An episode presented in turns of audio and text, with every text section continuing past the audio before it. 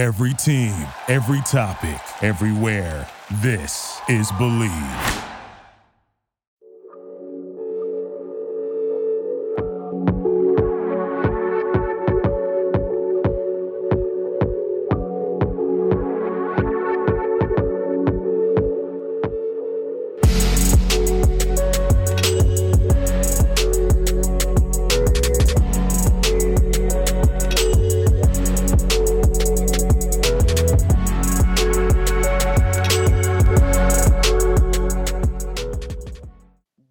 Up, Wizards fans? Welcome to another Believe in Wizards podcast. I'm Matt Modderno.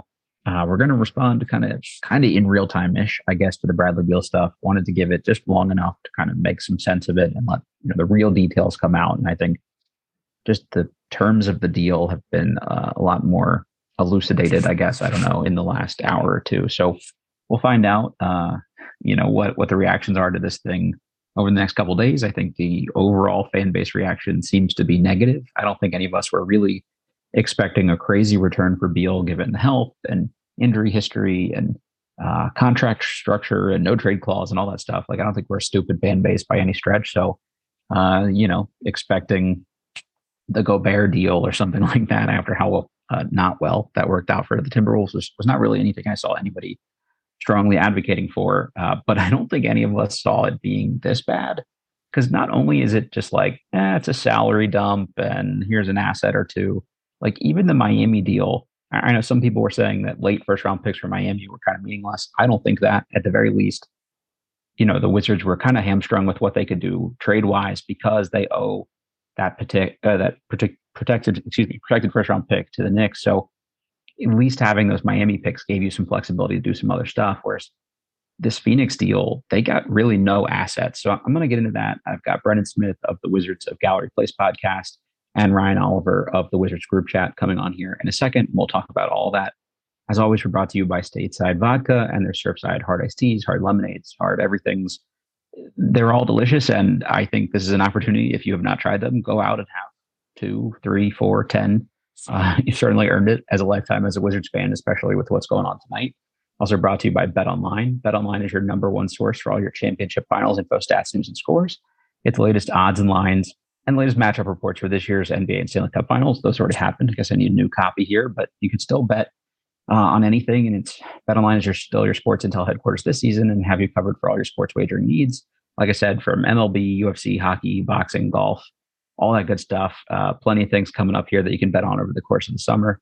It's the fastest and easiest way to get your betting info, including live betting options and your favorite casino and card games available to play right from your home. Get in on the action today. Head to the website and be sure to use our promo code BLEAV, B L E A V, to receive your rewards and 50% off on your first deposit. Bet online, where the game starts.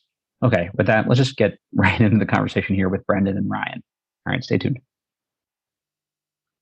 All right. My pleasure to bring on two of my buddies here Brendan Smith of the Wizards of Gallery Place podcast and Ryan Oliver of the Wizards Group Chat podcast. Maybe, Ryan, let's start with you. Congrats on the new pod. For anybody not subscribed already, check it out. Available on Spotify right now and other platforms to come, right? Absolutely, man. Matt, thanks for having me on. You know, I'm a big fan of you and the Believe in Wizards podcast. The Wizards Group Chat, we're new, but uh, me and Chase Carroll got some exciting things coming, obviously. And uh, man, thanks for having me on. Yeah, absolutely. And then obviously one of the OGs of Wizards podcasting here, Brendan. Thanks for coming on with us here too. Yeah, definitely uh, appreciate you extending the invitation to getting the opportunity to talk with you two gentlemen. It was a very exciting day today, and I'm uh, excited to talk about and then what it means for the now and what it potentially means going forward. Oh, did did something noteworthy happen today? I hadn't seen anything online about that. According to, to Wizards Twitter, m- maybe not, but uh, s- significant things did happen that I think it was a, a very positive day, which I think is going to be something that not a lot of Wizards fans share that sentiment. But I think today was a very positive day, and um, mainly because they, they finally chose a direction and that's something that you know the, the last regime couldn't figure out in four plus years. So we'll give credit where it's due. I'm not going to give my entire spiel now but i'm excited that they at least chose a direction and came to the conclusion rather quickly so.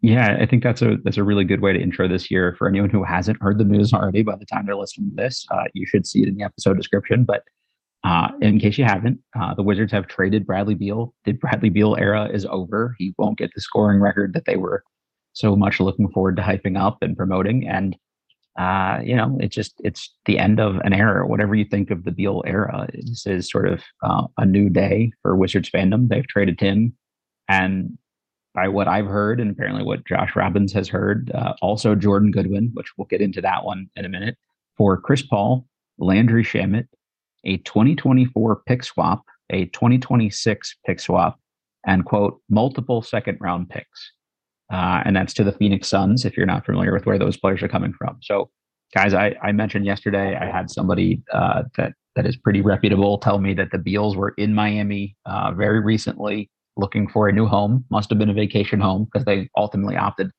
uh, not to go there, which was a little surprising. And and now he's going to be in Phoenix, closer to LA. Maybe is sort of the vibe for them. They have a house in LA as well.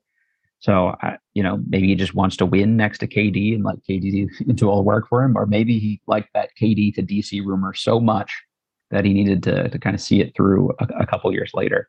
Um, Ryan, why don't we start with you here? Just sort of, what's your re- like initial reaction to the pod? Yay, nay? How you feeling? Some bit of both. Yeah, you know that that that um DJ Khaled meme where he's like, "Congratulations, you played yourself." That was my first thought in reaction to the to the to the Bradley Beal trade.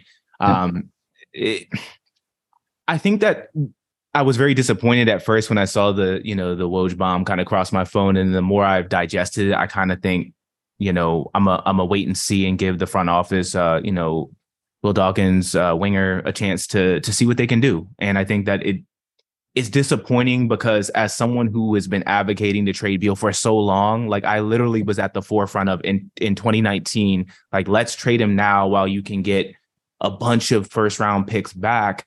And I know everyone has kind of been on that bad bandwagon, but I was really one of the first people I saw on Wizards Twitter that was saying, let's do it. So mm-hmm. four years later, when you're just in mediocrity, it, it just sucks to see that that you get no no young talent, no first round pick I mean, not even like a protected, like a top 20 protected first rounder or anything. I think that was a tough pill, pill to swallow. But um, you just saw a masterclass in uh, you know, getting a bag from Beal and a and a masterclass in in uh being an agent from uh Bartelstein. I mean, that mm-hmm. it's just it's plain and simple. You know, I think Beal did want to win in Washington to an extent, but I I think that it was really about getting the most money he could possibly get and he negotiated the no trade clause because Ted was desperate and Tommy was desperate to, you know, to build around him and to mm-hmm. have this, you know, this this homegrown star, quote unquote. And it's not even a Beal bash that I feel, you know, no no hate towards Beal or anything like that. I don't blame him. I would have done exactly what he did because now he got to finagle his way right where he wanted to go. And um, who wouldn't want to play with Book and KD? I think we underestimated that when that kind of popped up as a fan base. Um, that that's really tantalizing, regardless of the fit. I mean, who wouldn't want to play with a top 20 player in KD, uh, you know, all time, arguably? And, you know, Book is obviously one of the greats in the game right now, um, as far as this generation. So my initial thought was I was disappointed, but from Beal's standpoint, I understand why he kind of pressed it in that direction, even over Miami. Uh, I mean, Book, Book and KD or Bam and Jimmy Butler. Like I'll let, you know, I think most people probably would choose Book and KD. So I get it. Um, it's disappointing but I think that it just shows you that when you are kind of negotiating against a player, you know, with a player with a no trade clause and there's not that many options, I think that the front office did an okay job. Um, but I think I wouldn't give them any more than okay. It's definitely disappointing. I'll let you respond in one second, Brendan. I just want to throw out one thing that Ryan said that I, I hadn't really thought about yet. And, and this is sort of interesting.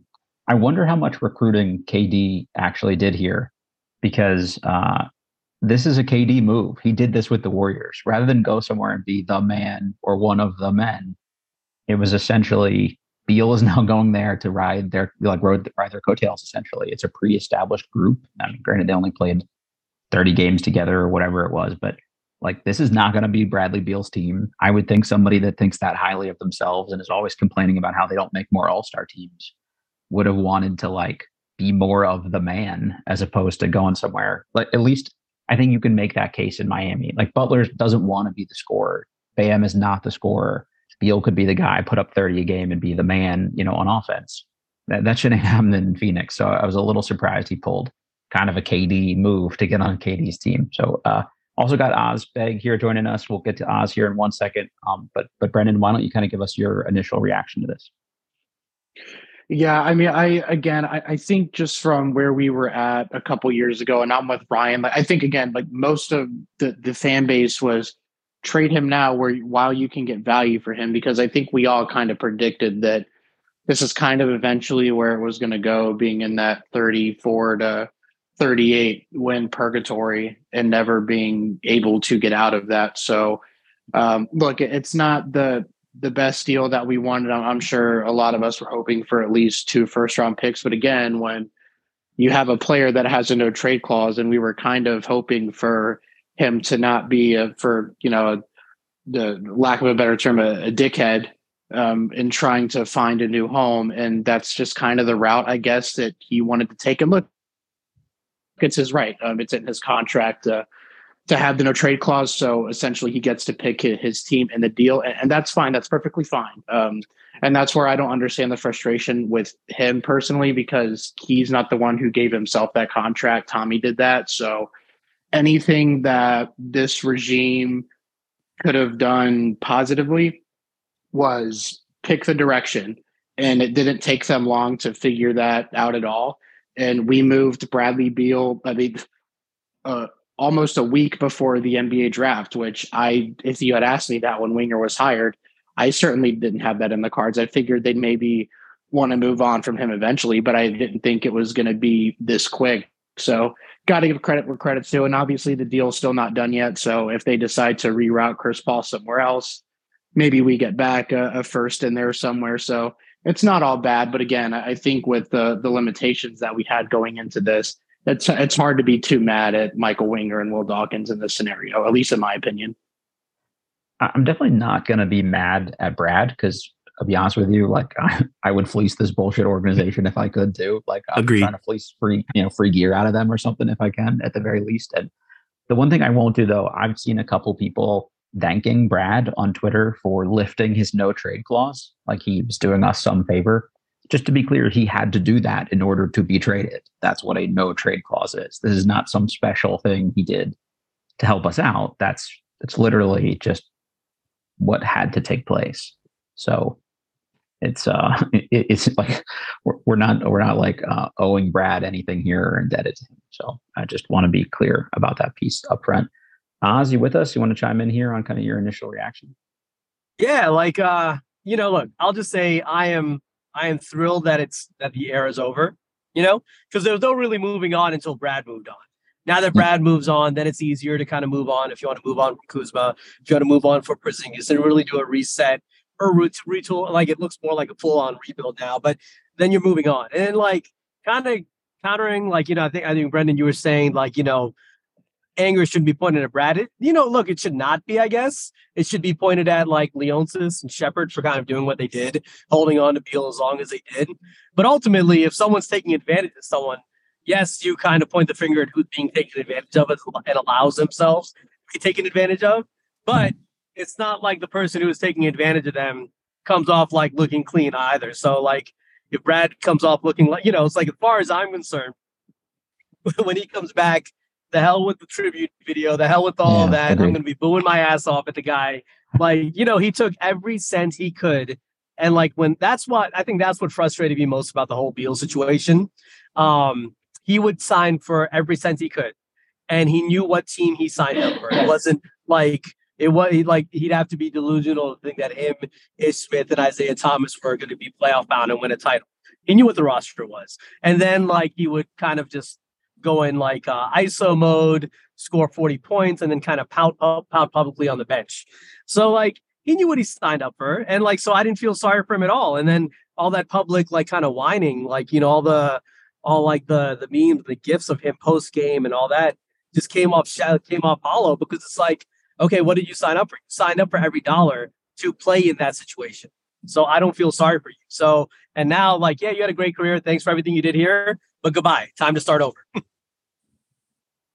Yeah, my guy Wiz Takes was looking for a sweetheart deal, and, and, he and I had sort of a vocal back and forth about it, and, and have since understood where the other was going with that. And uh, you know, I I, I, wish he was right. I wish Beal was so indebted to this organization that he was like, you know what, let me let me make sure that I go somewhere that doesn't like leave this franchise in a hole. And just to be clear, that is not what took place here. The Wizards got absolutely bent over because that's part of what Brad wanted. I mean, you're, you're hearing that it maybe even more than subtext. It, it's you know the reason that DeAndre Ayton's not in this deal is because Brad was like, no, fuck it, I don't want to go there and play with Jock Landale as my starting center next year. So um, that that's definitely weighing in here. Brendan Ryan, any reaction to that? Yeah, I I agree with what Oz said. I think Oz is maybe a little harsher on Beal than than I would be, but I, I totally understand that. I've been just lukewarm about Beal basically since since that first season where where he played without Wall. I feel like he just he wanted to be that that leader, but then it never took fruition, and he took every dollar to Oz's point, and then the pouting I think really is what started to sour with the fan base because you'd have national outlets um, kind of saying, "Oh, you guys got to get Beal out of there," and this and that, and it made it seem like we were holding him hostage here in DC. When the truth was, he was really executing a, a you know, getting the biggest bag he possibly could get and maximizing his earnings. And I'm never the type of person that's gonna gonna begrudge the player for maximizing maximizing your earnings. I mean, I would have done exactly what Beal did, and now him and Kamiah and their kids get to move to Phoenix, and it's close to uh, LA where Kamiah's from, and I'm sure they have a home already in LA, and they kind of get to to live a nice life on the West Coast. And Beal doesn't have to worry about being traded again because he still has that no trade clause on his contract, you know, going forward. Um, I think that as as a fan base, I think we can all say, hey, like it sucks that we didn't get all the assets we wanted to get back in terms of like a first round pick or a young player. But I think that we need to let the the front office kind of execute whatever their plan is going to be and not be so quick to judge and run on Twitter and say, "Oh my gosh, it's the worst trade ever." I mean, I did say in, in our group chat initially I thought it was trash, but and I still and I still don't think it's a great trade package, but I think I'm willing to say, "Hey, like let's let's see what the bigger picture looks like." Um, the only thing I would say is they didn't have to do the trade now. So I think right. that's the only point where like a lot of people have been saying that, and I agree. It's like, well, what was the rush if that was all you could get back? What was the rush? Because there's no, it's not like you're getting a pick back in this draft where you're like, well, we want to make the pick ourselves in this draft. So I don't really understand from that vantage point, other than they just wanted to wash their hands of the situation and go into the, their first offseason um, with with kind of a clean slate. But that's the only that's the only thing I really look at, and I'm like, you know, damn, I mean, that's a good point. Why didn't they, why didn't they, you know, why didn't they wait? I don't know. A, lot of people have said that they're waiting. They wanted to beat out like a trade for Dame Lillard. We also don't know that Dame Lillard will get traded. And also, I would think that the teams that miss out on Dame in the Dame, Dame sweepstakes there would be more likely to trade more for Beal because then you can't afford to strike out and, and not get something. Brendan, where are you at with that? Yeah, going back to what Oz said originally, I, I think that like with what happened the, the, root cause of it is the previous regime right? But but i think there is something to be said for going out gracefully and like i said you know not being kind of a a dickhead on the way out. And again it's his right to to do what he wanted with that contract but it, we would be having a much different dialogue about this right now if he said i mean if he was like here's my my three teams that i like you work out the conversation. And i said this on uh, our own podcast the other day you know you, you work out your own deals with these teams uh, pick which one you like. I may or may not tweak a little bit of it but whatever you decide is best for the organization and the path to move forward then that is what i will decide. And it, and it seems that that's not you know really what happened here. It seems like he pretty much handpicked this deal his location. And phoenix was always odd when it was brought up originally. And Wizards fans were mad because we already knew that Phoenix had already dealt all their picks when they were getting Kevin Durant. So we knew ahead of time that we were only going to be getting second round picks. Um, and obviously, we knew what this deal was going to be basically before it happened. It was either going to be Ayton or Chris Paul. I would have rather had Chris Paul. So I'm glad that that's the direction they went in. And in terms of this deal, right? Um, and then piggybacking off of what Ryan said, I mean, yeah, th- this deal, like straight up, is bad. But the the context of it and given into a trade clause and given, I, I think the this new regime just wanted to come in and just rip the band-aid off. There was not going to be any question of what direction they were going to go. And if you come in and you tell your best player, Bradley Beal, hey, we like you, but we're going in a different direction. Okay, well, then does that affect the locker room going into the season? Does that make him pout more? Um, and then does that make things worse to where if he wanted to work out a deal midseason or at the deadline, would he be even more of a dickhead? So it just, I think that they just wanted to get this over with now. Um, it seems that the agent gave Michael Winger and Ted a lot of credit in making this deal happen. And I mean, of course, looking at the deal, why wouldn't you? Um, but I think it was just nice for all sides to come together early um, and go out on good terms, if that's what you want to call it, and just get this done. Because now we can move on as a fan base, um, the Wizards as an organization, and we can finally go into this uh, so-called rebuild, where hopefully it doesn't take too damn long, um, and we'll see what happens on draft night. My my only thing with that is going back to Ryan's point about you didn't have to do this now like, yeah, he has the no trade clause and he has all the leverage, but he also doesn't want to sit his ass home for three months at the start of the year. So if he had been a, like a pouty asshole about it, you'd just say like enjoy the bench or the view from the third row or wherever, and presumably uh, maybe he's more willing to work with you if he's eager to just move on and, and be somewhere else. And that, at that point, maybe you do get a little flexibility left back or or, or leverage back. I, I don't know. I think that's the only thing where I'm kind of like there's probably no outcome that could have been worse than this in terms of return. Like they got no assets out of this. Like a 2024 pick swap is basically a joke. Uh, they're going to be better than us next year. So we're not going to want that swap. And let's say that 2026, KD is almost 40 years old and Brad hasn't been hold, able to hold up injury wise. They still got Ayton. They still got Booker. Odds are they're probably still better than us. I did see a couple people say that, well, if the Suns end up worse than us, the Wizards are screwed because like we'll owe them um, our pick. It's like the trade. That's not how the pick swap works. The pick swap is only if we want to exercise the option right. to switch picks with them, just so everybody's clear about that. Because I, I, did see that uh, as some confusion here. But not only do you get nothing out of this, you also gave up an asset. Like Jordan Goodwin is an asset. He's a cheap contributor that especially under the new CBA, teams are going to love. Like he's an eighth man built in on a vet minimum essentially, and we just threw him into the deal supposedly. Um, that's crazy to me. Like I, th- that's actually I'm more upset about that than Beal somehow, and that doesn't really make sense to be honest with you. But it, it just seems like we're like, ah, fine, you want more, take whatever you want. It's the same way that Tommy negotiated with Beal. Like, want a trade clause? No trade clause? Want a trade kicker? Just have it. Like it just seems like we're like, oh, you're not going to give us picks. Well, why don't you also take our one of our good young cheap players? LOL. I don't know. Oz, what do you think? I yeah, think so really I, quick, if I, oh, oh, sorry, Oz, go ahead. I, I, I was just going to say it's it's painful for like because Matt, I, I know that you focus a lot on the go go, and it's painful when we have these guys that develop and we finally have one that's good and can contribute in the big leagues and then we just ship them off in a deal that that was going to be the only thing i said is it's just frustrating from my aspect. Totally. I didn't mean to cut you off. No, no, it's all good. So I think from the overall trade, I think there are a couple things that I, I think Brendan is right. You want to just kind of end it cleanly, end it amicably, and just move on. Um, I think what you might be worried about is Beal has had a lot of lower leg injuries the past few years. You have four years left on his deal. What if you keep him and he gets hurt at some point? Sure. Then you have a John Wall type situation where you have someone on a super max who can't play. The other issue is, yes, he. So what we've heard is, or what's been reported is that Beal was open to a change of scenery. I think by the leverage that he exercised, he was more than just open to it. He probably seeked it and he mm. leveraged it that no trade clause as much as possible. So did he ask, did he actually, was he actually just open to it or did he actually ask for a trade behind the scenes? That's something we don't know, but kind of like connecting the dots, it looks like it was more than just, hey, I'm open to a trade if you guys want to trade me. It was it's a like, polite behind the scenes. I, I want out now.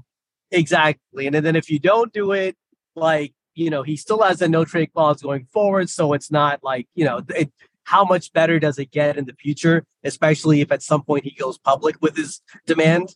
Like, you know, we're already not getting the packages like Miami apparently was not offering Herro. And, you know, from Milwaukee, I don't even know what was on the table, but it's you know, how much better were the package is going to get. So I kind of get just like ripping the band-aid off, being done with it. And it is possible that the 2026 pick swap works to their favor, or that they're able to leverage this newfound cap space that they I think will eventually create. Not that they have now, but Yeah, that they'll year. eventually create. That's when I think that's the thing. So you you create these this 20 25 million if they if they eventually move on Chris Paul or whoever whomever and then you become that team that te- that uh, other teams dump contracts on and then you get a first round pick for doing so. So maybe that's how they they decided, you know what, it's not a good haul, but that cap space we could use to get more than we probably would have down the road regardless. On the Jordan Goodwin point, I do get it. I get it. I'm not as angry about it because to me, Jordan Goodwin's value is if you have kind of a team that needs Oh, we lost you there, Oz. Uh, I- think where Oz is going with that is like Jordan. Oh. Yeah, we got you. The Jordan Goodwin point we didn't catch. Yeah, yeah. I think like I just think that with him, his value was on a team that's up against the luxury tax because he's he's inexpensive, but he could play. Kind of starting fresh. You know, I don't. I'm not like it's. I'd rather keep him than not keep him. But how important is he if kind of like in a on, in a clean slate where you're probably going to bring in at least one to two new point guards? That's the thing. Right. He may not be important here, but uh, somebody with this new CBA says, "I want. I'll give you a second round pick for him." We threw him in as an, an attachment to a deal, as opposed to getting something else for him later. We said, like, we want you to take Brad so badly that we're willing to give you Yeah. more stuff, and and that's kind of the part I'm having a hard time Right. reconciling. Uh, with this deal and the Rui Hachimura deal, we presumably own every second round pick from now until the end of time. Ryan, does that make you feel better at all? Uh, I don't really care much about the second round picks. Maybe that's more so I've been burned so many times over the past like decade with like us taking the like Issuf Sanon guy or whatever his name Right. was. And like they always pick the second round pick that I wouldn't pick. Like they pick Schofield over Bol Bol or like whatever Cassius it is. They. Yeah, they don't take the guy that I would take or where I feel like the fan base, it's like the fan base are better GMs than the actual GM in terms of making picks. I want to uh, kind of go back to a point in terms of um, what we were talking about in terms of the the trade. I, I think that Leonsis wants to be viewed as like a, a player friendly GM for like the franchise stars. And I think that's something that maybe like we underestimate a little bit in terms of I think what was really important to Ted was to send Beal somewhere he wanted to go. And obviously he has a no trade clause, so he can already dictate that. But I really think they didn't want to get into like a haggle over, well, we would really prefer to send you to Miami. And that's one of your preferred destinations. But, you know, I feel like they were like, hey, if you want to go to Phoenix, like we want to negotiate the best deal we possibly can get. And they landed somewhere with, you know, CP instead of Ayton. I think that you could argue that Ayton should should have been in the deal, but I think that some people would say, hey, there's more flexibility to not have Ayton. Um, so I, for one thing, Ayton's gotten Ayton's gotten a little bit underrated, and people are like really quick to act like he's not that good. And look, maybe he's not the number one pick worthy of a player, but I think that there is a all star somewhere in there, and it probably would happen in DC. So I'm not mad we didn't get him. But I think that I don't want to underestimate the Leonsis part in this trade in terms of I think he wants to look good to potential maybe players down the road that want to be a part of the Wizards. Like, hey, we take care of our guys. We took care of Beal. Not only did we give him all the money we could give him, we sent him somewhere he wanted to go, and we worked with his agent and didn't kind of try to haggle over. Well, we would prefer to send you to the Kings instead, or whatever other team. So I think that's an under under the radar point that I just wanted to make. I think Ted's handprints are on this too. Yeah, I'm with you, and I, I think it's stupid from his perspective to want to think that way. I mean, everybody trashed uh, the front office in, in Boston for the way they handled the Isaiah Thomas thing. Like, oh, play through this hip injury. Oh, your sister died in the playoffs, and oh, by the way, we're shipping you out in the off season unceremoniously. And it's like a bunch of people said, oh, well, we'll never go to Boston. Well, I don't think they've had any problem bringing in all the people they want to bring in after that. Uh, I, I think you're better served in the long term not being looked at like a sucker. I, I don't think people are like, wow, what a great guy Ted is. They're like, oh, we can fleece that idiot. I agree with you. Yeah, I agree with that. Uh, okay, so just the positives here, I guess. Uh, Oz mentioned it. They create cap uh, cap flexibility eventually. It's not this year, so uh, Chris Paul's deal is guaranteed at around twenty eight point four, despite the contract max being thirty. So I'm not really sure what the discrepancy is there, but that was the number ESPN had. So you're not really saving that much this year. And then Shamet is guaranteed this year, but is essentially non-guaranteed for the next two years. So he's basically out. And I, I don't know. I, have seen a couple of people say, well, maybe you could reroute Chris Paul. Uh, and, and that's something that's been reported is that if he doesn't want to be here this year, that they'll try to trade him for some stuff. Well, last we heard, Phoenix was so uh, unconvinced they could trade him for anything of positive value that they were talking about waiving him and re-signing him so I really don't think that this is some way that the Wizards are going to get like extra draft picks. Maybe I don't know. The Clippers is the reported destination. Maybe they throw you a second round pick or something. Uh, I, I don't really know that that piece of it changes a whole lot for you, other than maybe just if they take him on, there's a way you can do this without having to buy him out. I, I, mean, you get a second with it. I guess we'll take all of the seconds again and continue to stockpile them forever. But I don't really see that as being like a huge like benefit to the trade package here at all. Um, Brendan, any reaction to that? Um, well, I, I, think that if you do get a bunch of second round picks, I mean, maybe ideally that's a package somewhere where in some drafts you can try and get a late first, or if you're trying to get um, a, another decent role player, you know, you can package a bunch of those seconds together. I mean, we saw this past trade deadline. There really weren't a lot of, I mean, there was a couple guys that went for first round picks, and mostly this past trade deadline, everyone kind of went for seconds.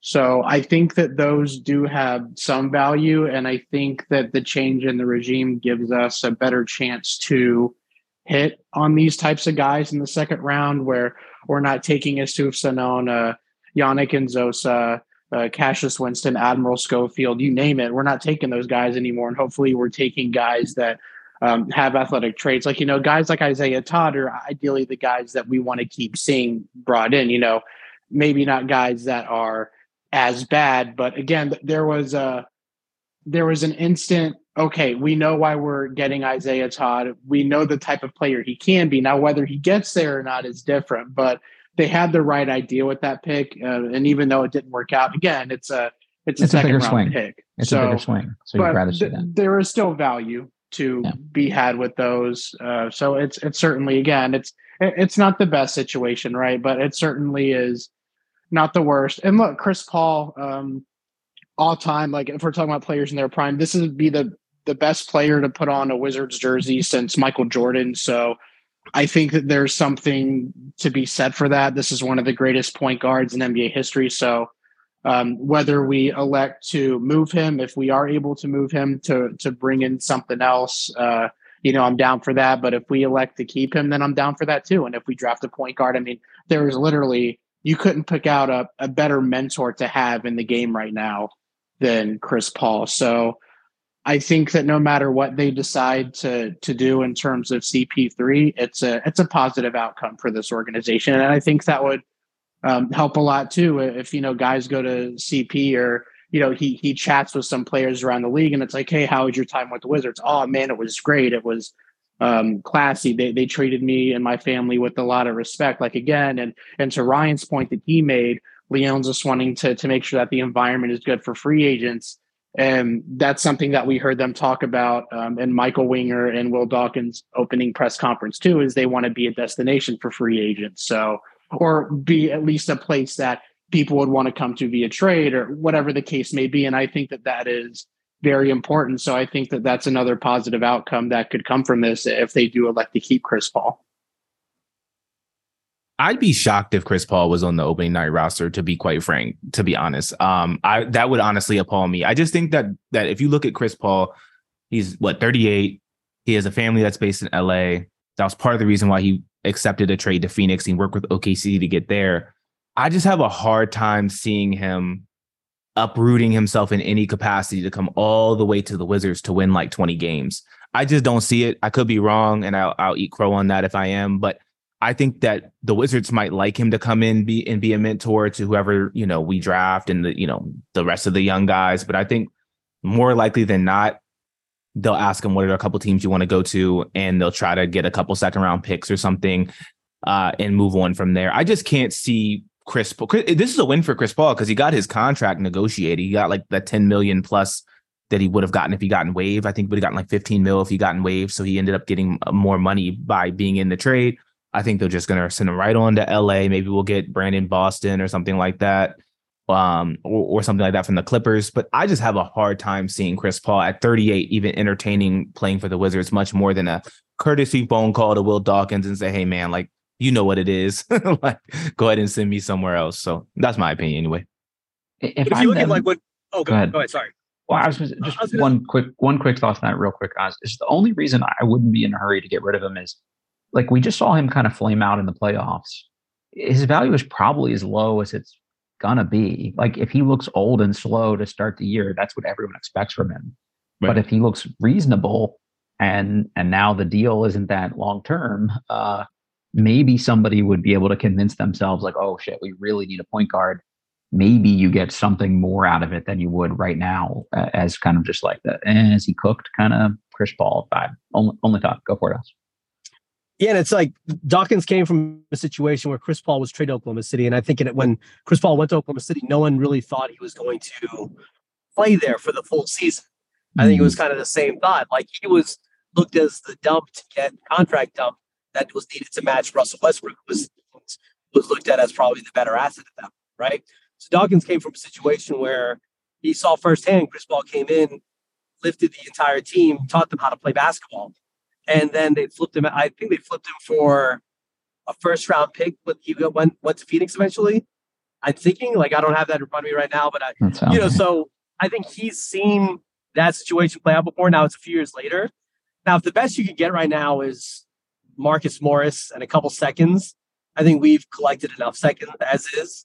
Um, I'm kind of of the mindset like you, Matt. Just keep him. Let him keep him. Uh, he's not going to walk away from the money that's on the table. He will teach some of this these younger players how to play. I think in, in a lot of I think us four we've talked about this before as part of a, a different chat that we're on. Who really likes the Rockets type of rebuild where yes they're collecting assets but like yeah, we're, we're losing you again here, but uh, t- to your point, like we could be bad, but also not be so bad. Uh, so so maybe they'd be at least mildly entertaining to watch it. And everybody loves to talk about like what benefit uh, you know, Russell Westbrook did for the young guys like Deni and stuff like that and their work ethic. Maybe Chris Paul can do the same thing and have some, you know, kind of thing where he, he lifts up the other guys on the roster. Yeah. And then flip him at the deadline because at that point, the Lakers might be more desperate. Yeah. Yep. Yeah. I like that. Uh, all right, guys. I, I want this to turn into a free for all here in a second, but let me just tee this up for you. I think there's a certain amount of people listening to this because they are unhappy or upset with the way this turned out. So let's help them channel that anger productively who should fans be mad at in this situation? Like uh, to me, it's not Winger. It's not any of these guys. It, it's it's Ted and Tommy. Like it's Tommy for the no trade clause, and it's it's Ted for letting it happen and keeping that in place in the first place. But but you guys chime in here. Whoever wants to take it. If you if someone wants to be angry right now, who should they be directing that at? I'll go first. Um, it's Ted. The answer is Ted because in 2019, Wall got hurt and it was evident that it was not gonna it, it didn't make sense to build around a 26 year old Beal to me then. And i think ted wanted to keep a star around to build the team around even back then. I feel like it was a mandate for tommy Sheppard to keep him up until a point over the past few years. Uh, and his incompetence him being uh, tommy Sheppard uh, he couldn't build a team around him that was competent and the two track path never really made sense. Keeping Beal and adding the ninth pick and the 10th pick and the 15th pick and whatever it, that that plan never made sense unless you have a shrewd operating GM. And as you, we can all see, we don't. So I blame Ted for the mandate initially to keep Beal in the first place. I think the writing had, has been on the wall for four years. And here we are with the poo poo platter of Chris Paul's expiring contract, Landry Shamet, and a bunch of second round picks and a couple swaps or or or whatever it is. And I think Ted is the person. I think that he did take some accountability for his missteps by bringing in Winger and bringing in Dawkins and bringing in Travis Schlenk, But he's the guy that I'd be mad at. I would give the front office time to do their thing. But if you want to be mad at somebody, at Ted Leonsis on Twitter. Ryan, you just got blocked. right. Us, Brendan, anybody? Uh, you got him, my brother. Think um, you know, I'm gonna go Tommy because Tommy ultimately he his plan got him fired. And ultimately, like if he was more convincing and better at what he did, he would have convinced Ted that there was, you know, he could have he could have done a better job convincing Ted, or maybe he didn't even believe that there was a way to do this that did not include Beal. And ultimately, it's his job to like put together a vision and show the show the owner how to execute that vision. And he was pivoting every 40 games. You pivot every 40 games, the vision changes every 40 games. Owner that's trying to like figure out what's going on. Now, ultimately, look, ultimately, like it always flows to the top. Ted's writing the checks, but you know, Tommy came in first saying the eighth seed is not good enough to basically pushing all his chips to try to make the play in. So I'm pointing towards him because, uh, you know, in addition to that, like they probably knew that they could leverage Tommy for the no trade clause and get anything they could get out of him. I just don't understand why he like, yeah, I just don't understand why he went along with it. You know, like, and ultimately got him to where he is anyway, so it didn't really pay off for him. Yeah, I I, I agree with Oz. He pretty much said everything I was to say. I mean, if we want to go root cause, yes, it's Ted, but Tommy's been around this game for a long time, and he should have known better at the time a couple years ago that like even uh, I don't know for sure, and maybe there is reports that that Ted made it a mandate to keep him, but either way, Tommy should have known better like, hey, Ted, like again, like Austin, do a better job of convincing them. Like, th- this is the time we need to maximize his value. I don't see how we're going to be able to get there as a team with this guy at the top. And I mean, we were already arguing several times once we got Porzingis is KP the best player on the team, and I definitely agree that he's the most skilled and probably the most overall useful. It's just KP is like such a, a half court player sometimes, and sometimes looks kind of bad. But anyway, um, I would say Tommy, just because of the fact that basketball, it's been his life. He's been around it a long, long time, and he's been in this organization a long, long time. He he's known Brad for a long time. So the fact that they didn't jump on this sooner and get it done, well, I mean, you know, this is what you get. And I, I hate that the new front office had to deal with it. And I don't think anyone should be mad at them because they can only deal with what they're able to deal with. You know, that that's the hand that they were dealt and they had to maneuver around it. And it's either you keep him, and but again, you you have the the chance there of ruining that relationship, and then how is that perceived around the league as opposed to just doing it now and making sure all parties are on the same page again just ripping the band-aid and getting it over with? So i don't think anyone should be mad at michael winger at will dawkins. I don't even think anyone should really be mad at bradley beal. Again this is all Tommy Sheppard and if you you want to throw in Ted there for allowing him to to get away, allowing Tommy to get away with it for as long as he did, then that's totally fair. Tommy was still trying to convince us all that Beal, Kuzma, Porzingis could work. Two like a month ago, he was trying to convince us that could work. Yeah, so it's yeah, point there. That's if for anyone in the game that long, and that was a great point, Brendan, that he has been in the game and he has these relationships. So if he has those relationships, you know that it's the only no trade clause in the NBA. Why? Because people don't do it. So mm-hmm. it's it you know that's that's on him. That's on his record. That's that's on his resume when he goes for his next job. to, to piggyback off of that, uh, ESPN's Kevin Pelton gave the Wizards a B plus from this trade, and the Suns a D. First of all, I can't rationalize how anyone would think that personally, but uh, if you do want to make the case for why this is actually the best way for the Wizards to go, it's it's just exactly that. Maybe Winger and them saw exactly what Tommy tried to do, and he tried to thread this needle of get left a bad hand by Ernie. Like, let's just every year try to incrementally like flip things so that we it's the like whatever that method is where you trade a paper clip for uh, a rubber band and then you trade the rubber band for a pencil and then you trade the pencil for a pen and then eventually at the end of the year you've got a million dollar house or whatever that stupid concept is. Like I think that's what Tom Tommy was like trying to do to build a team. Whereas like if he'd just been really bad and eaten the wall contract up front, like we probably would have our first round pick right now and not have been any worse longer term. And maybe a few of our draft picks instead of being 15th would have been seventh and, and we'd have some better people. So maybe these guys saw that and just said, you know what, we'll take the cap, like we'll just clear everybody out of here and we'll start totally fresh and we're going to strip this thing down to the studs and we're going to sell everybody off for every other asset we can get. Maybe we don't get anything for Brad, but like all these other dudes that are going out, we're going to get something for. And we mentioned that that cap space doesn't start this year. It starts next year essentially. And that's when the new CBA goes into place. teams are going to be really hamstrung.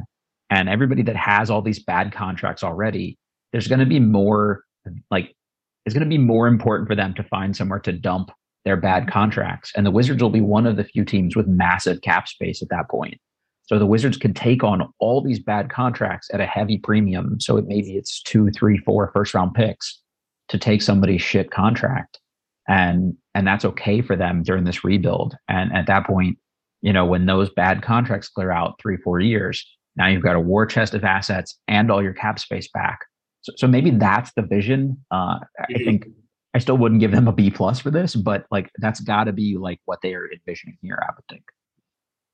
Yeah, I'll hop in here. I, I feel like at best the trade would be neutral, so I think a C was would be the best I would I would give the Wizards Uh because uh, not getting any type of young asset again in a first round pick or anything of that nature is just it's just terrible for a it's just terrible to to to digest. No assets, period. Yeah, yeah, yeah. It's just really tough to digest. But I think uh, the fan base underestimated a little bit those reports that came out from, or not reports, but those um, trade scenarios that Bobby Marks had put out, and people really poo pooed them and said, "Oh, there's no way they're just going to salary dump him." And I was one Windhorst, of those people, by the way. I'm eating crow right now. yeah, yeah, I didn't know you were, but you know, uh, even with Brian Windhorst kind of saying, "Hey, like I think people are going to be surprised at the at the return," and I, I, this is worse than I thought. I thought it was going to be somewhere in the ballpark of uh Herro in the 18th pick, and that be like the bulk of the assets. Once that, once I kind of heard that reporting, I said, "There." Brian Windhorst drops tidbits, and he doesn't just say things out of school. Yeah. He's actually really he he really tries not to say that much most of the time. So when he does yeah. say things, I think it's careful. Yeah. Uh, yeah, I listen to them and I say, okay, there must be something there that he's hearing that's giving him. He's not just saying that for no reason. Um, so I think that that's something that the fan base maybe had didn't didn't fully expect or didn't fully digest, and then did set their expectations accordingly. And you know, we get what we get. Um, you also have the athletic though saying that they the Wizards should but should probably get back two or three picks. So it's like yeah, uh, so yeah. I'm not trying to throw them under the bus, but like there there definitely was like conflicting stuff. So I, I don't. I'm trying to give myself an out to feel better here, Ryan. That's all. No, absolutely, and that's a good point. I know, I know, Josh Robbins is pretty, pretty a good, pretty good, you know, reputable reporter. Not saying he had bad reporting, but that did, you know, help set some of the fan expectation. I think that, like I said, I wouldn't give them more than than a C. I think the wait and see approach is what the fan base needs to do, and I think that if a salary dump is the best that they can do, then I mean, I feel like we just got to go with it and not be so quick to say, "Oh my gosh, it's doom and gloom." Let's Fire give winger. yeah, let's let's give let's give them a chance to see their full plan. And at least uh, I think Brendan made the point they're picking a lane, and I think that mm-hmm. that's been a thing. I know Oz has kind of been hitting, hitting on that a lot over the years. Like, what are we doing? What with this middle? Like, at least they're doing something that is a hard.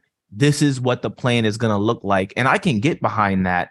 Um, another point I wanted to make really quickly is that wall gang sign video was such a a big moment for this franchise in hindsight because I really think that Ted and the the the higher ups overreacted in the moment to hey we got to get him off the team. Um, you know, Wall is not was not a perfect franchise player. I was a you know was and still am a big Wall fan, but I'm a I'm a realist and a, a honest person, and I know that he had a lot of warts and flaws that impacted the team negatively over the years. And that was a big, you know, black mark on the Wizards organizations as far as Ted was concerned. But I feel like making the decision to like, hey, let's just get him off the team from just an asset management standpoint was just long term just so detrimental because it snowballed into making Beal the franchise player. And here we are years later, where we're we basically turned Wall and Beal into like what did we Nothing. turn it into in the long term? yeah, so five wasted years.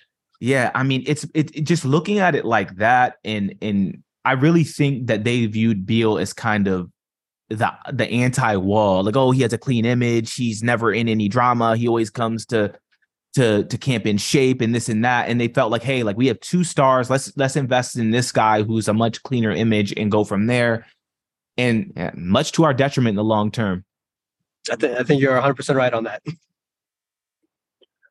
What um, I was um, going to say in regards to um, the the grade, like how Ryan was saying, like give a C because it's neutral. Like for me, I can't give a grade on something when it wasn't in their control as a front office. Like essentially Beal was able to do what he wanted to do. And so the front office had little control. So I can't give them a grade for that because it wasn't their doing. They had to bite the bullet on whatever it was going to be. So that was the only thing I was going to say. And then, like, Ryan had made the point about John Wall. And I think that's why a lot of fans over the years had kind of grown sour on Beal uh, a little bit. And John even said himself when he was on, I think it was Theo Pinson's podcast, and he was basically like, you know, he asked Brad, "Are we going to run this back?" And Brad said, "I got to think about it." And John said, when Brad said that, then he knew he was getting traded after that. So Brad definitely played a part in in John going. And I think just from how the organization handled that, and yeah, it wasn't a good image for for John. And I, I think that we're kind of seeing that the NBA wants to crack down on that stuff now with um, Ja Morant. So, uh, but again, like Ryan said, it was a bit of an overreaction from the higher ups, and I feel like just because he was injured, they all made they already probably wanted to get rid of him, and that was just kind of like their their last straw. Okay, here's the reason to get rid of him, and so that's a reason as well. And, and it may it's not all Beal's fault, but I think that that's kind of one of the reasons why Beal's image is kind of soured with fans over the years. It's just kind of the aftermath of all that. Well, yeah, he also never elevated anyone around him. So like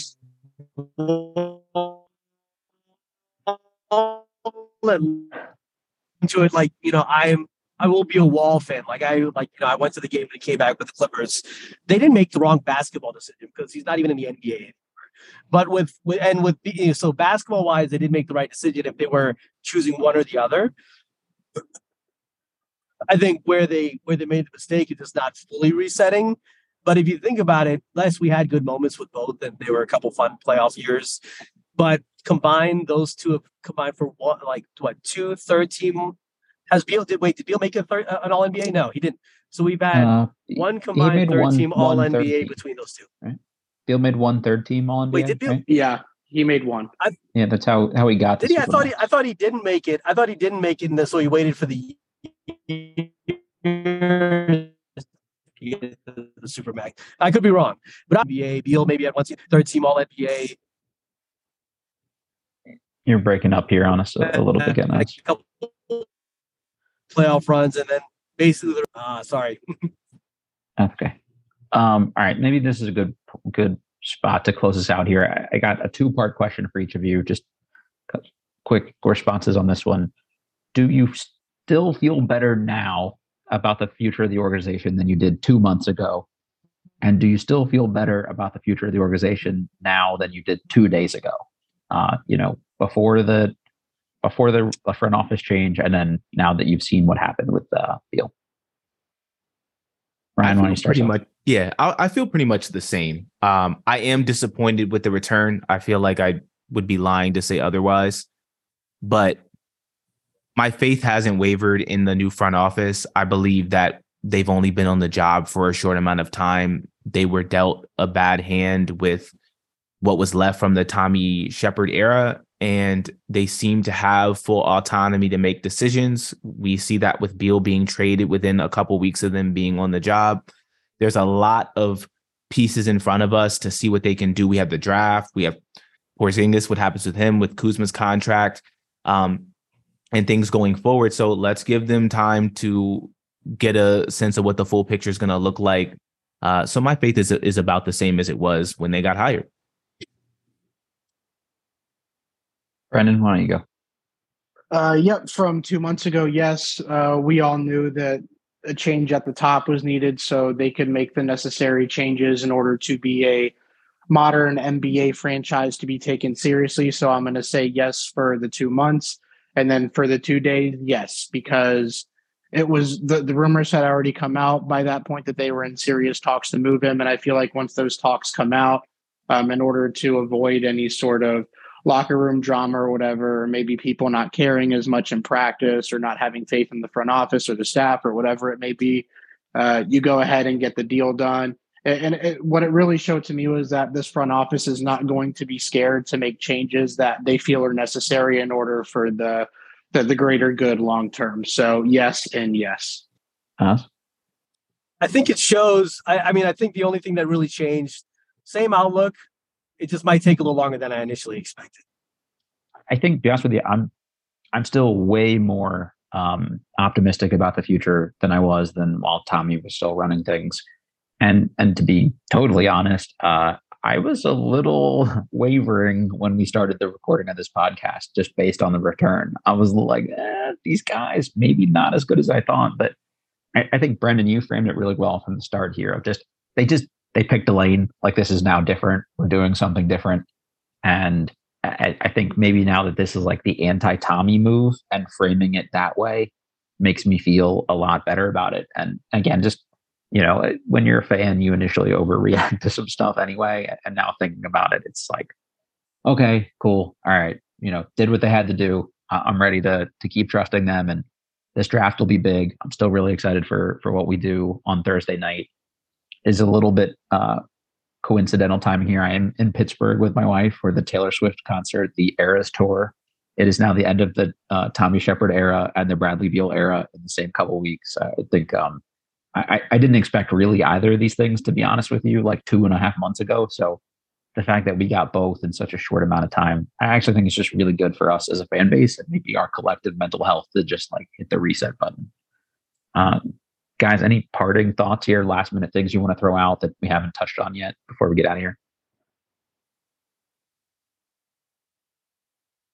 I just think we should wait and see. I think that I, that's been my kind of what I've been saying the whole podcast. I think that we, as a fan base, uh, need to give the front office a chance to to put their imprints on their vision for the team, and that's it's clearly not going to be just this offseason. We got a pretty you know sizable rebuild on our hands it appears uh and at least they're moving with some urgency. I think that that is probably my parting shot. They're moving with some urgency. They didn't waste time uh you know getting Beal out the door and i i think they'll do something with Porzingis as an asset at some point this season.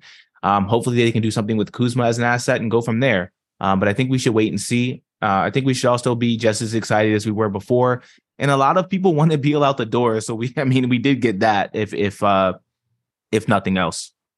Agreed. Brendan, anything else to add? Uh, I just I'm excited for the draft now because now it was like, oh, the the Wizards really need a point guard, but now we know for sure that we're going in the rebuild, so we kind of need everything at this point. So it just makes draft night um, all that the the more interesting. So I'm excited. Can't wait.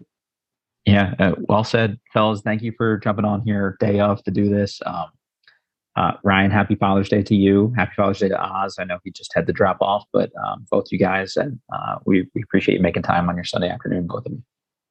Uh, and and also, I mentioned this at the beginning. Check out the Wizards of Gallery Place podcast and the Wizards Group Chat podcast for both of these guys. Uh, they do fantastic work, and I love talking basketball with you guys offline too. So I love listening to it as well. Uh, for those of you checking this out, you know the drill, rate, review, subscribe, all that good stuff. We're presented by betonline.ag, and we will catch you all next time.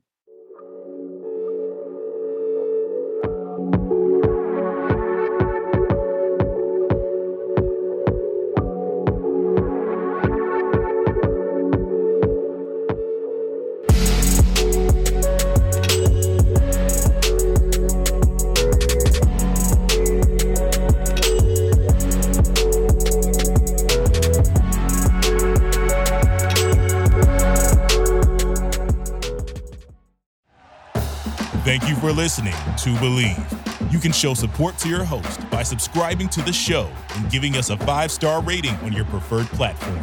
Check us out at Bleav.com and search for B L E A V on YouTube.